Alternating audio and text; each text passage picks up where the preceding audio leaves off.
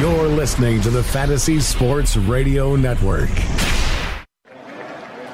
Ladies and gentlemen, your attention please. Now batting for Fantasy Sports Radio Network, FanRag Fantasy Baseball, the host, Al Melchior, FanRag Fantasy Baseball. Welcome, everybody. You are listening to FanRag Fantasy Baseball. I am your host. I'm Al Melchior.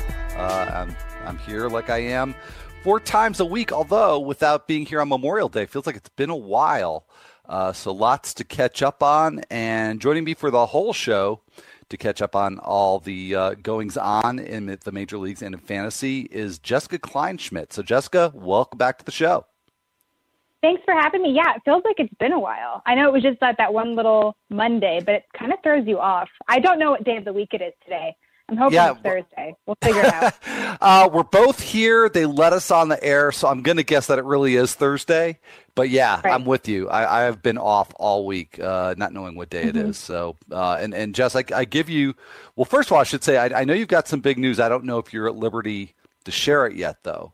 But I'll give you the opportunity. No, you're one of you're like you're kind of a big deal, Al. You're one of very few people who know, but I haven't Whoa. officially announced it yet. But yeah, so I'm I'm in the middle of the background check for this new job opportunity. So once that's official, just because I don't like jinxing myself and all of that, then I can make the big announcement. All right. Well, we will uh, keep our eyes and ears open for that. Uh, but I'm glad you made it on the show today, Jess, because uh, I know it's been rough. Uh, you know, we have been uh, off. Uh, the show's been off the air since Sunday, so we have not talked about the Mike Trout situation. I know that's taken a toll on you. And if that wasn't bad enough, I was watching the A's against the activated Corey Kluber. So yeah. you know, I, appreciate you gutting it out and. uh... it's been an emotional few days for me, Al. It's been very emotional. Yeah. we'll get the tough part over with here for starters as we uh, get to some of the bigger news items. Uh, so, Mike Trout, he did have a successful surgery on the UCL of his left thumb, uh, but that recovery time is still expected to be six to eight weeks. Um, I know you, you love Mike Trout. We all love Mike Trout. Do you actually own him in leagues this year?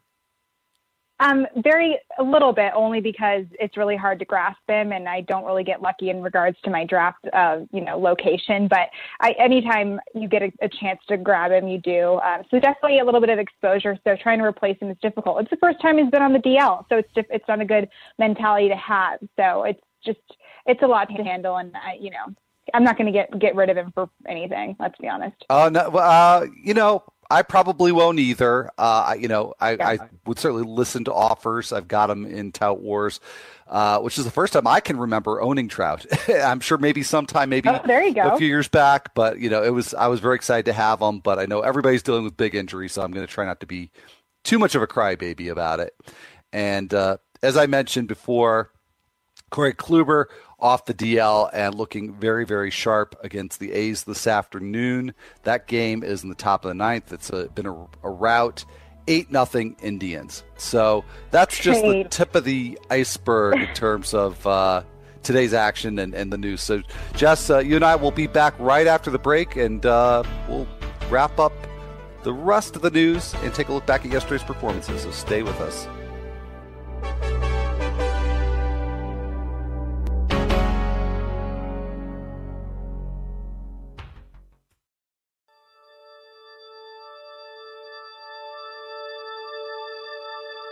Welcome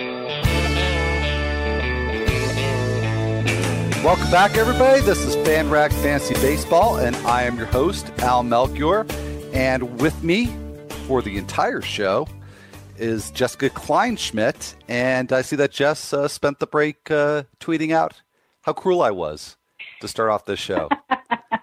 You're getting all the negative stuff out of the way. I, and I That's right. appreciate that. I was like, I was like, wow, okay, because I was, I mean, I was watching the A's game before I came on, and I was like, Kluber's doing well, and then of course naturally I'm like, oh, you're doing that against the A's. How wonderful! Thanks so much.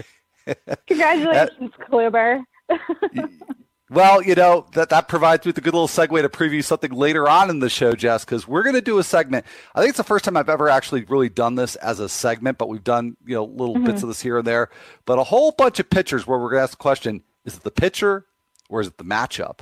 So Right. I, I think it was Kluber and not the A's today, but the Mhm. A's had a rough trip.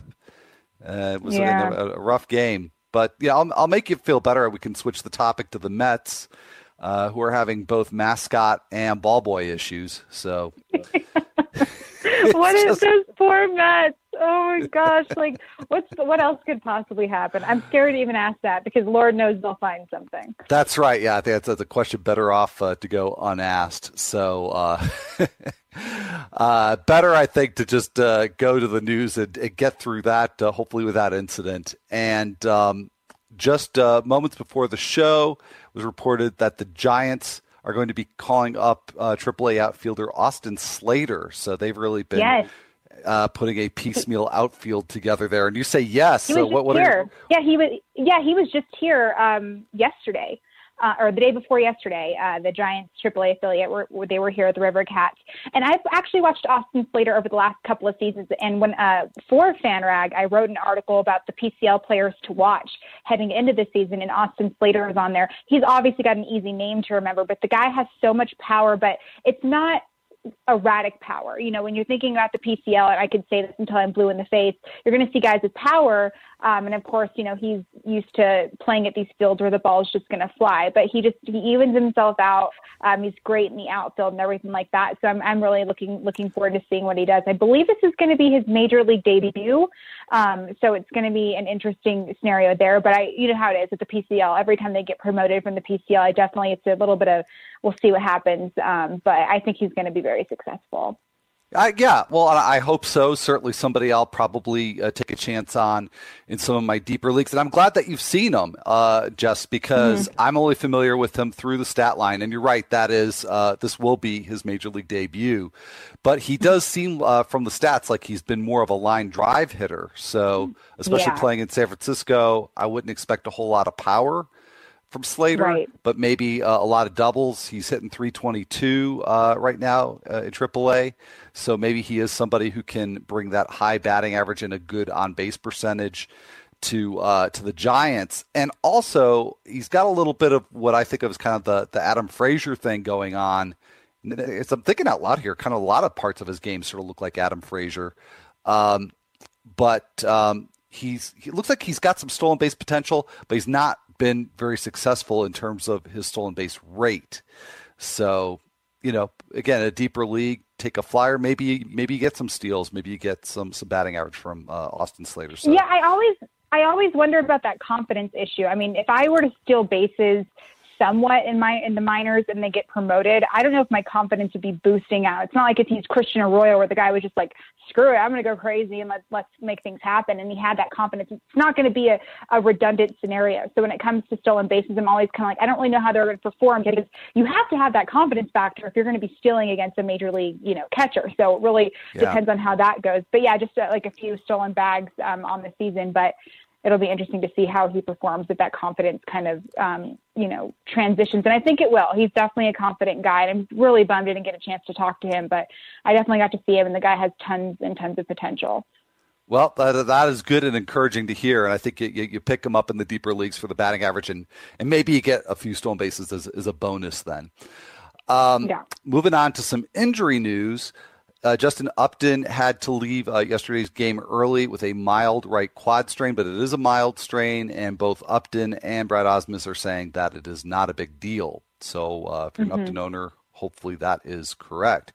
Uh, Wellington Castillo back on the DL, this time with a testicular injury. I will not go into the details, but it didn't sound good. i've never had Uh, one so i don't i can't determine how long that he would be out for Yeah, uh, I I haven't either. Fortunately, hopefully it stays that way. Andy McCullough with uh, some uh, Dodger updates, uh, specifically around Alex Wood. He has uh, flown back uh, to LA to get examined by team doctors. Uh, this was initially thought to be a um, just a minimum stay for uh, his shoulder issue. But uh, while there's not a concern on the part of uh, manager Dave Roberts in terms of structural damage to the shoulder, he is going to get his sternum examined. So it looks like there's uh, just a whole complex of issues there for Alex Wood, and Yeah. definitely does not sound like he's going to be back after the uh, the minimum 10 days on the DL. Adonis Garcia will be back from the DL. He will be activated tomorrow. He's been out with a heel injury, but he is not going to go back to his everyday role at third base because Rio Ruiz, for the most part, has been uh, pretty impressive over there. Uh, and so they're going to split mm-hmm. the job. And if it's a straight platoon, that'll mean actually more playing time for Ruiz than Garcia. So, uh, mm-hmm. just if you you had a chance at all to see Ruiz in action, and and what are your thoughts on him? I like him. He's striking out a little bit more um, this time around. The power has certainly um, digressed from a couple seasons back, or last season with the Braves, uh, or yeah, with the Braves. And um, so that's definitely something that I'm paying attention to. And I think he just needs a little bit more exposure. Only has 14 games on the season, um, so it's definitely something um, to to kind of watch. But if it's a platoon situation, I always get nervous with the term platoon. If you listen to a lot of beat writers and they say platoon, a lot of the fantasy um, players are going to get a little bit freaked out. You know, they don't know, does that mean 50%? Does that mean 20%? We don't 100% know. Um, but when it comes to Ruiz, I think he's going to get a little bit more exposure. So when you hear the term platoon in this scenario, I wouldn't freak out. I think Ruiz is still going to get a lot of playing time. Yeah, no, I think so too. And, uh, you know the numbers haven't been you know as you were alluding to they haven't been you know head turning up to this point. He's not a big power guy but uh, yeah i think there there is some potential there. So we talked a little bit earlier about the indians and a's. That game is now gone final. So that is uh, eight nothing indians. Kluber mm-hmm. i did mm-hmm. mention he's having a good start but the final line for him six innings uh, scoreless obviously because it was an eight nothing final. Mm-hmm uh, but with 10 strikeouts and just one walk and two hits for Kluber. So, yeah, he is totally A OK. Uh, Danny back. Salazar. He's definitely yeah, back. he's definitely back. Danny Salazar made a relief appearance in this one, a, a scoreless inning, uh, pitched the ninth, and got a couple of strikeouts. So, uh, small baby step, encouraging sign there for Danny Salazar. Jharel Cotton, only one earned run allowed in this game, over five and two thirds, but it, it was ugly, particularly towards towards the end for for Jharel Cotton. Uh, and just to update you on some of the other scores, uh, we got the Brewers 2 0 over the Mets. Chase Anderson putting together another very nice start in this one. Uh, he's actually still in the game, six scoreless for him. And Cardinals also up 2 0 over the Dodgers. Uh, Brandon McCarthy back in action in this one. He left the last start early and has given up two runs in four innings. And Adam Wainwright with another good start.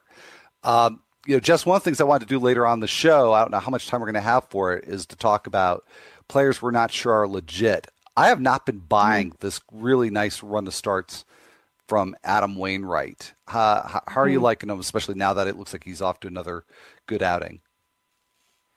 I mean, I'm a little bit torn just because he is Adam Wainwright. He's been walking a little bit more, which um, obviously you don't want to see as much as a as a pitcher goes. I'm not sure as far as the DFS community, how much they're picking up on him. He's actually not mentioned as much. Maybe it's because people are kind of over him. And look at all the talent that we have this this time around. So, um, I mean, the power, uh, the hard contact rate off of him, um, I haven't double checked it, but those walks are what's really um, kind of worrying me in that regard. But I'm kind of with you. I think, um, like I'm, i did mention, I'm torn, but I am leaning towards not really being um, sold on him this season. Yeah, yeah. I just the the peripherals don't really seem to back up the the improvement in the performance that we've seen from him lately. Mm-hmm. And you mm-hmm. mentioned DFS, Jess, so that's a good cue for me to talk about the rest of the slate. It's a small one, just four games tonight, and we got one more afternoon game: the Rockies at the Mariners. Uh, we've got lineups out for that. We've got the Orioles lineup for tonight. Uh, no um, Jarrod Dyson for the Mariners. So we got Guillermo Heredia in center and Taylor Motter in left, Ben Gamel in right. Um, but uh, yeah, and the weather for those games, no no issues at all. It doesn't look like there's any significant mm-hmm. precipitation chance uh, for that. So um, if you are going to play that small slate tonight, at least yeah, I don't think you're going to see any players washed out of that slate, which is a good thing. Yeah, there's not a lot of big choices there. So, uh, well, we got to head to break very shortly here, but we still have coming up is uh, looking at the standout performances from Thursday or from uh, rather Wednesday's game. See, I don't know what day it is. and we're going to play is it the pitcher or is it the matchup? So stay tuned for that. We are going to be right back in just a few minutes.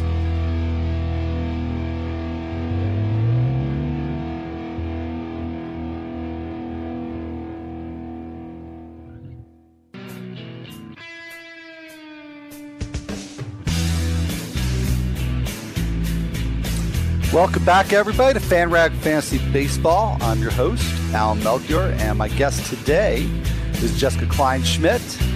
And uh, just before the break, we had uh, gone over some of the uh, newsworthy items, some of the scores, some of the lineups. Uh, we do have one more lineup in right now. Uh, one of those four night games is the Marlins and the Diamondbacks in Miami. It's uh, the return and the Marlins debut of Jeff Locke, who was activated off mm-hmm. the DL. Um, Justin Nicolino put on the DL. So Zack Greinke versus Jeff Locke, a couple of all stars. And mm-hmm. yeah, I do say that tongue in cheek.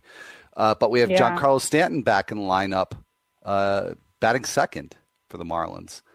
Um, yeah, I don't, I don't even want to get into it uh, today, just but when we get close to All Star game, I, I usually go on at least one rant about how uh, I, I, hate the fact that we reward players for two or three good months and, and they get to be an all star. Yeah, mm-hmm. I agree.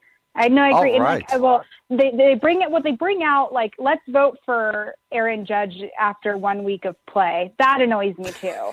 You know, and it's and I'm not saying Aaron Judge doesn't deserve to be an All Star, but that that was just an example. Right. But it's it's it's like I feel like we haven't even finished spring training and we're voting for All Stars, and that's a big pet peeve of mine. I understand it brings you know revenue to the site, you know, because they're constantly clicking and voting. I love the fan participation to an extent because I feel like some of it's biased, and then the next thing you know, right down to the wire, is it about is this guy worthy of an All Star roster spot, or is he just getting a lot of hashtag retweets? And that's another scenario that kind of weirds me out. But I, I appreciate the fan participation, and that's all I'm going to say about that. All right. Well, I think that's a good way to, to, to wrap up that discussion. But I'm glad to have an ally uh, in in that uh, that discussion. But uh, you know what? What is worthy of an all star uh, an All Star uh, award or All Star, not an award, but an All Star appointment is the Fantasy Sports Radio Network app. You can now take the world's premier 24 7 Fantasy Sports Radio Network with you wherever you go. You can download the Fantasy Sports Radio app now in the iTunes Store or on Google Play and listen for free anytime anywhere. You can hear Tony Sincata on the treadmill, Benny Ricciardi in the car, or Greg Sussman on the subway. Talk about an all star lineup there. You could take them with you. You could just relax with the king on the couch or with Jake Ciely when you're jogging. We'll keep you updated and informed wherever you go. So get the Fantasy Sports Radio app for free right now in the iTunes Store or on Google Play and take the experts with you. All right, well, let's continue the uh, trend here talking about all stars. Adam Jones not necessarily uh, as many All Star like performances as we were accustomed to in the past. But on Wednesday, mm-hmm. he went three for five with a home run and a double. Uh, both of those extra base hits off Masahiro Tanaka, who uh, had a, a, a, dreadful start, and we'll talk more about that later, and a five RBI performance for Jones. Now, I mean, I think this game's notable in its own right, but Jones was one of the players that I really went out of my way out of my way to advise people to sit this week, and that was even before he missed a few more games with his injuries. But mm-hmm. he has been just awful against left-handed pitching since the beginning of last year. Right. He's got a 572 OPS. The Orioles now take on the Red Sox. They get Rick Porcello, and then they get three lefties: uh, Rodriguez, Sale, and Pomeranz. So mm-hmm. uh, to me, that just looked like a just a terrible matchup for Jones. So I mean, just uh, in, in, weekly leagues, how do you how do you negotiate that? Because I've been burned a couple of times already this season with a schedule that just looks really horrible for a player, and yet in one or two games they will just completely make up for it. So I mean, do you right. think we can go overboard with the uh, you know, slicing slicing down splits and, and making decisions based on that? I mean, yes and no. The, the thing that's why I kind of love the inconsistent players. I mean, heading into before I really got into DFS, inconsistency really made you want to, you know, make or break your season long team. So when it comes to inconsistent players, that's what I love about DFS. You can take a chance on a on a guy like that. Um, you know, we, we talked about Tyler Collins, how he was kind of like that. He's actually being a little bit more consistent right now. But somebody like Adam Jones this year is is kind of a fun treat because you know his regression kind of happened in 2015, the end of 2015 up until about mid 2016 when it came to his hitting. So the regression factor was certainly there. So when it comes mm. to that, when you're heading into like a weekly or a season lo- or a daily type of league with these types of guys, it's actually kind of fun to watch because if you're not too stressed about the matchup, you don't have to worry about it. When it comes to Jones, he's actually not spoken about a lot when it comes to a DFS play. When you're thinking of an Orioles stack, you used to want to put Jones in there, but not so much anymore. With Castillo out for 10 days, that changes it up as well. And now it's the stack option. You're not really going to be thinking about Jones. But you did mention when he does go off, he goes off. He's like Gallo, kind mm-hmm. of, you know, and it's well, not, not like Gallo, but when Gallo goes off, he goes off. But so he's kind of a huge question mark for me. Season long, it's really hard for me to kind of go all out there for him. But DFS wise, he's actually kind of fun to play. Yeah, no, I can see it. And again, especially when he's facing a righty, and it's not. Uh, I mean, Tanaka would have been yeah. a tough call because we don't, you know, we don't know which version we're going to get from start to start. But uh, you know, usually with a righty, yeah, it's it's a pretty easy call with Adam Jones. Oh yeah, Tanaka. Tanaka's the the box of chocolates play. You literally don't know who you're going to get. It's and it's funny because you know heading into a matchup all the DFS guys are like, oh yeah, oh yeah, and they're worried about the weather. And then he he does awful, and you're like, wow, you were not expecting that from Tanaka. So yeah, he's he's my bo- box of chocolates pitcher for sure. Yeah, yeah, I love that. Uh, well, I'm, I'm gonna uh, go back to a, a, simpler, better time for the the Oakland A's because we've you know kind of trashed on them a little bit for uh, a not so great game against the Indians today. But on Wednesday, Chad Pinder went yard twice in a three for three outing, and bring, that brought his average up to 286, which is now back down because I think he took an O for almost everybody in the A's lineup took an O for in this game. Yeah, Pinder went O for three today, so he's back down to 273. But um, mm-hmm. when Marcus Semien comes back, I mean, I think until then, Pinder's got a pretty fair shot at playing time. But when Semien yeah. comes back, what happens there? Well, uh, Bob Melvin was mentioning he didn't really name drop Semien, but he did talk about how since Pinder's really proven himself, he's going to be getting more exposure. But the thing that I love about Melvin is, is if you look at his scenario just in the bullpen, there were so many scenarios going with the closers and the saves. He always kind of figured it out. And I think the scenario is going to happen once again with this the mid infield scenario. And when you're thinking about the age, not thinking of that power, but when you're looking at the second base scenario over the last couple of, of seasons, the power has certainly been there. So I can't 100% say confidently that I'm going to know what he's going to do with those mid infielders because Pinder's certainly, you know, proven himself. And I know you'll appreciate this pun. The A's on um, NBC as in the Bay Area said swipe right on Pinder. And that's kind of what I'm saying to him swipe right on him, the guy before he gets too expensive. And you know, especially when it comes to an A's A's kind of scenario, if you're going to be able to afford him, uh, or you're going to be able to afford him now before he starts getting really hot. But yeah, I mean, the guy's just been phenomenal. And and the, your only concern with that is, like you mentioned, when Semien comes back, it could be, be a platoon scenario, a platoon situation. But I don't really see it being a bad issue because Semien's great on defense and he's certainly improving himself with his bat, but Pinder has as well. So I don't 100% know what uh, Melvin's going to do, but either way, you're going to have success out of either one of them. Yeah, well, and, and the one thing I'm definitely not going to do is um, is question Jed Lowrie's place in the lineup. Oh, I'll tell yeah. you why. Quick, we got a lot to get to. It, has been going well for Lowrie, so that's reason enough. But uh, last year, I, I, talked to Jed Lowrie. It was either very early in the season or during spring training. I, I don't recall which, but uh, you know, it was before he was hurt, and you know, asked him something to the effect of, you know, well, the A's have a number of infielders coming up. They seem like they're close to, uh, you know, major league ready. You know, how do, do you, do you see your role changing? And and he really I, I, think almost took offense. He's like, you know, I'm not some washed up old veteran, you know. so right. uh, I'm going to perish the thought that it's Jed Lowrie that loses playing time to uh, to Chad Pinder. Yeah. Well, and he was also in a different mental state. You could tell. I don't. I don't think he was really excited to go back to A's.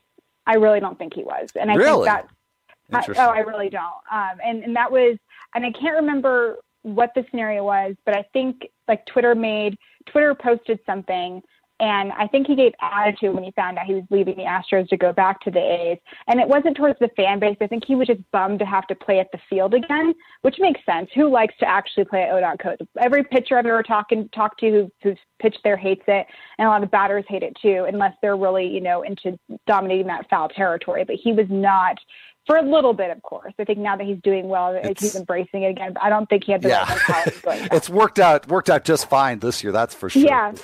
So, uh, well, let's uh, move on to a few of the big power hitting performances.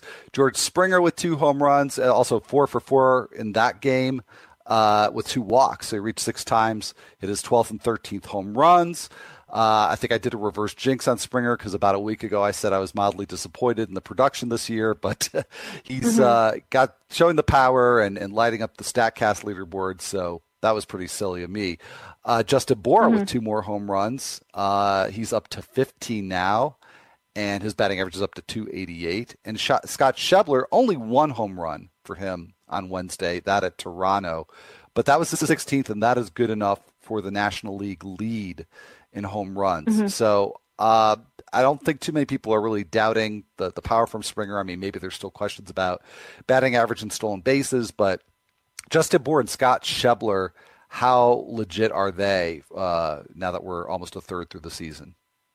I'm obsessed with Justin Bour. He's one of my favorite guys to watch. And I think the reason why I'm really excited for him is the fact that heading into the season, the Marlins said themselves that they wanted to expose him against lefties, and he was awful against lefties last season, and and he was up to the challenge, and he's he's successful, you know, in just about anything that he's been given. Him heading into the season, he was this, this hot firecracker, and then he regressed a little bit, and now he's back up there. But he's one of my favorite players for sure.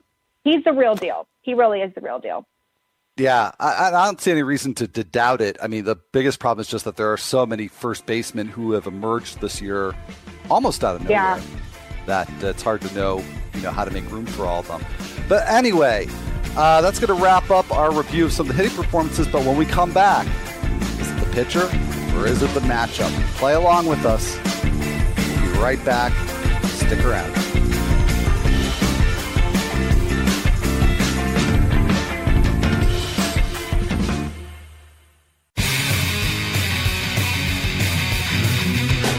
Welcome back, everybody, to FanRag Fantasy Baseball. I'm your host, Al Melchior, and my guest for today is Jessica Kleinschmidt. And as I have been uh, promoting it throughout the show, we're going to play a fun little game called Is It the Pitcher or Is It the Matchup? Uh, but before that, couple of items of business. And one is to tell you about the rotoexperts.com exclusive edge in season fantasy baseball package. It's your ultimate bench coach for the 2017 season. Stay ahead of the pack with their in depth statistical breakdowns, trend analysis, and player insights. Become a waiver wizard and learn how to scan the numbers like a roto scientist. They will help you set the ideal lineups every single week. And this season, you'll also get a built in fantasy trading staff with their new injury advisor powered by InsideInjuries.com. So get the RotoExperts.com exclusive edge in season fantasy baseball package now and watch your team soar to the top of the standings. Enter the promo code free radio at the checkout for a special discount. And just the other thing I wanted to do too before we get to our, our little game that I'm, I'm so excited to play here is um, there were a number of, of standout pitching performances for from Wednesday. I'm going to breeze through most of these. Uh, James Paxton, mm-hmm. really good, really sharp in his first start back from the DL uh, against the Rockies mm-hmm. at home, but still against the Rockies. Sean Manaea, another very very good start uh, at Cleveland. Uh, again, that goes back to yesterday. Uh, they've already played them today. David Paulino with his first start of the season and only his second of his career only lasted four innings, but two runs with eight strikeouts. So that's definitely worthy of note. And Zack Godley does it again. Fifth straight quality start. Oh, I love him. Yeah, what's not to love about Zack Godley? Mm-hmm. I mean, yeah. misses bats, and, and when the you know when hitters connect, it's it's a ground ball. So that's a great combo. Well, he's like a great per. He's a great person too. He's so nice to the media, and um, because he was with the Aces uh, for media day, and you you know how like he like there's this certain outfits that are super approachable. He was wonderful, and he definitely stuck out in my mind from then on. And then to see him perform well is just the cherry on top. That's that's the best, isn't it? You know. Yeah. You you you know you root for these guys uh, sometimes when uh, mm-hmm. you know you meet them and they're they're very cool. Um, but I want to focus in on a couple of starts that I mean one that actually was pretty good and one definitely not so good and that is Luis Perdomo and Aaron Nola. Um, because even though their starts on Wednesday went in opposite directions, with Perdomo uh, having his uh, sixth quality start out of his last seven tries, going seven innings with just two runs allowed. But Nola lasting only three innings uh, at the Marlins and allowing four runs on five hits and a walk. So very different starts. But if you look at the trends for both of them, I, I, you know, I've I've talked to both of these guys over the course of the season. I love them, but both have really disappointing stat lines. Um, in Perdomo, even in spite of the fact that he has all those quality starts. Over that the mm-hmm. seven start stretch where he has six quality starts, he's 0 2 with a 450 ERA.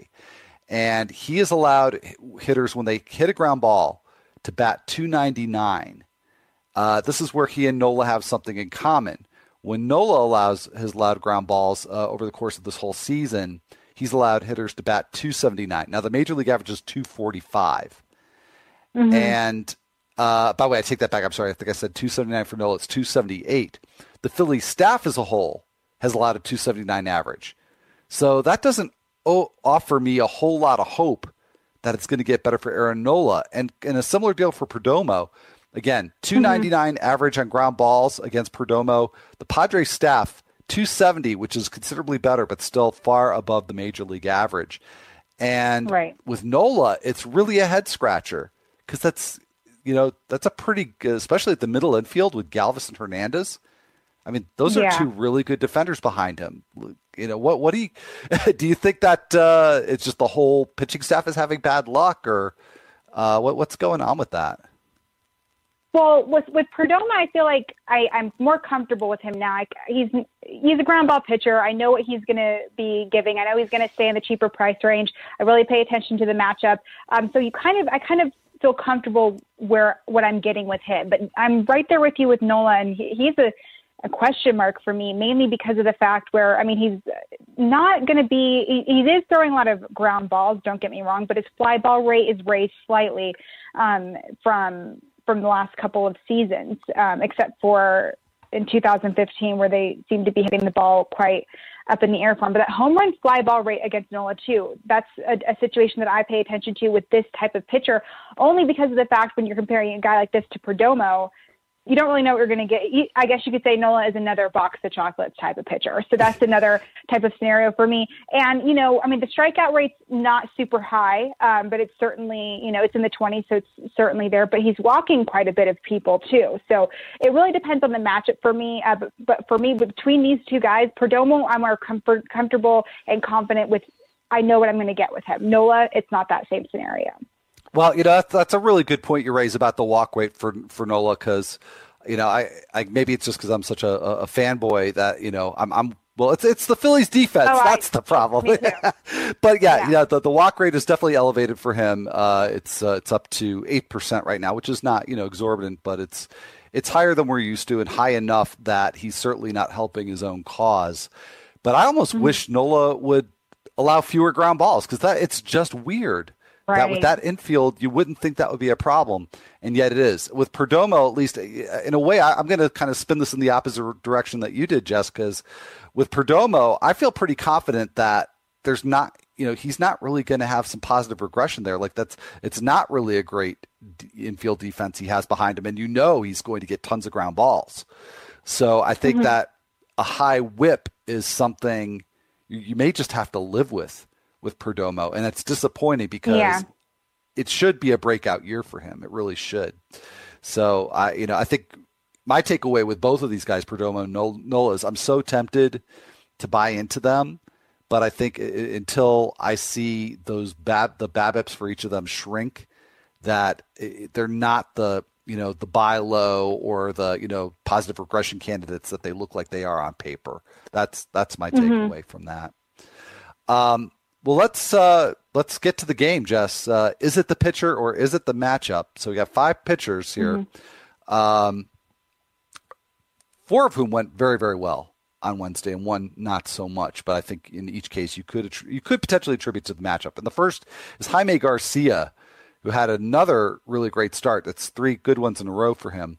Seven innings, one run on five hits, uh, three walks and two strikeouts, and the one run was unearned.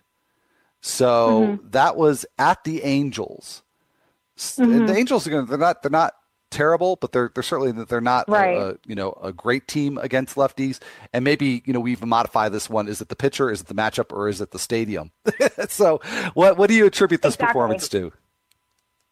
So this one is kind of a weird kind of overall experience for me, mainly because I mean it was a lefty against quite a few righty batters, um, and you know obviously Mike Trout's out of the lineup, so that was something that I was considering, but I thought that would be I knew it would help Garcia out, but you know, I'm not the type of girl to say, "Oh, one person's gonna, you know, carry this whole team." But when it comes to facing these Angels hitters, it's weird. The AL West alone just trips me out. And I'm not saying the Angels are bad, but I mean they're good. They're great for an AL West team. Which, like, what kind of a compliment is that?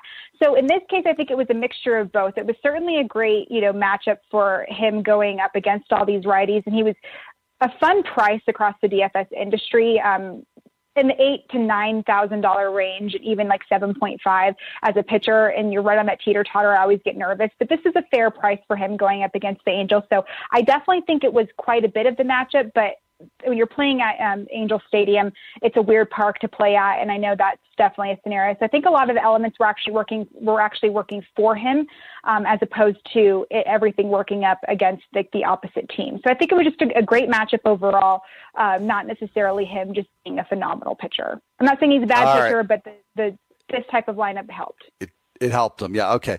Well, we're we're already bumping up close to break. All right. So let's get see if we get through one or two more before the break here. Dan Straily uh, versus the Phillies. The Phillies seem to make, be making righties just look fantastic. Uh, but Straily mm-hmm. six and two thirds, two runs uh, with 10 Ks. Uh, he's had some nice starts, but do, do you buy him against every team? Uh, no, I definitely think in this scenario it was it was just the, the matchup was pretty was pretty stellar. All right, and Drew Pomeranz, this is a tough one. Now, great start for him, seven uh, seven innings, one run, no walks and that might be a key to the line here. Eight strikeouts for Pomeranz against the White Sox, who actually, according to wOBA, are the toughest team against left-handed pitchers, but they also have the highest BABIP. Right. So I have to wonder how legit that ranking is for the White Sox, and they don't walk a whole lot uh, against lefties, mm. and that's one of the weaker parts of Pomeranz's game. So, despite the White Sox's high standing uh, against lefties, do you think that this was a helpful matchup for Pomeranz? I do. I, I don't like. I didn't like Frazier in this matchup for sure. I actually told people a lot of people to sit him. Um, but yeah, it's a lefty lefty matchup against all righties. So that that to me stuck out a lot. Um, but I think in this particular case, I love Pomeranz overall, so that didn't really deter me. But this matchup really just kind of added to it. But he has more of an exceptional, I guess, confidence behind him as starting against pretty much any, not pretty much anyone, but this he's a stellar pitcher with a really great matchup. All right. Well, we got two more. I don't know that we're going to be able to cram these in in, in about 30 seconds. Maybe just preview it for the, after the break. But the Mets uh, Brewers had an interesting pitching matchup going yesterday. It should have favored, you think, Jacob DeGrom uh, going against Junior Guerra, recently activated from the DL. Uh, but it did not go the way you might have expected. Uh, and I have to wonder how much the the hitters in, in that matchup influence the pitching results, you know, rather than maybe the other way around. So, uh, Junior Guerra and Jacob DeGrom, uh, I think that's uh, one that we will save for after the break. And time permitting, uh, maybe we talk about a few more players that we're not sure if they're legit or not because we're almost at the two month mark of the season. So, one segment to go, lots to cover. Stick around and see if we can do it. We'll be right back.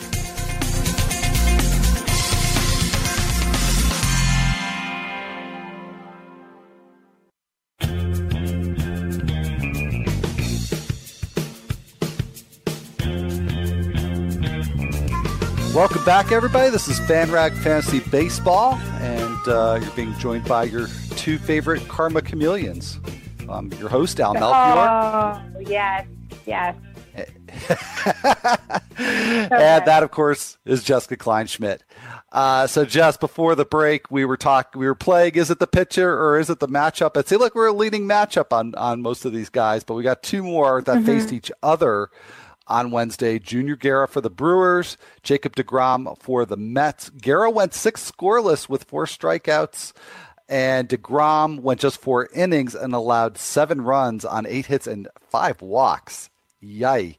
So Brewers have been pretty tough against righties. I think not maybe not as much lately as earlier this season, but overall pretty tough. And the Mets, I mean, again, not not terrible against righties, um, but they have one of the lower batting averages. There's some power there, but they, you haven't really been hitting for average. So how much do you attribute uh, the the matchups to these respective uh, performances? Well, I mean, I don't like the whole storyline aspect of them that's struggling, but I mean, it seems to be working towards uh, towards Guerra in this scenario because Guerra's not a great pitcher in my, in my you know opinion, and I know DeGrom's a great pitcher, so it just it could just be one of those awkward matchups where things are working for someone and things weren't working for somebody. But I mean, he was also going up against Conforto and Jay Bruce, and you know, Rene, I like I like Rene I like Rene Rivera from like a small you know stash kind of lineup play. So it's definitely a, a, weird scenario for me. They're both solid pitchers, but in this scenario, I don't really know what happened with Junior. I don't know if he was just on it or what the deal was, but I also don't know if the Mets storyline of them struggling really hit them in a different type of way. So I'm not sure. And I think DeGrom just had kind of an off day. Yeah, was it just maybe the, the Mr. Met effect? I mean, I would be upset if my mascot was going around flipping people off too. I wouldn't be able to hit. All right. Well, maybe maybe we could have just condensed the whole segment down to that then, perhaps. Yeah. uh, well, let's close out, Jeff, with uh, you know kind of a, a, capstone type of topic here because it is June first, so we're now in the third month of the season. So it's really a good it's it's a good time every year to kind of take stock and say, okay, we've got some pretty good sample sizes here. Uh, we can kind of make a judgment on certain players if, if they're legitimately good or bad. Who are you still on the fence about? Is there one player that stands out? You know what? Believe it or not, I'm still not 100% in on Lomo.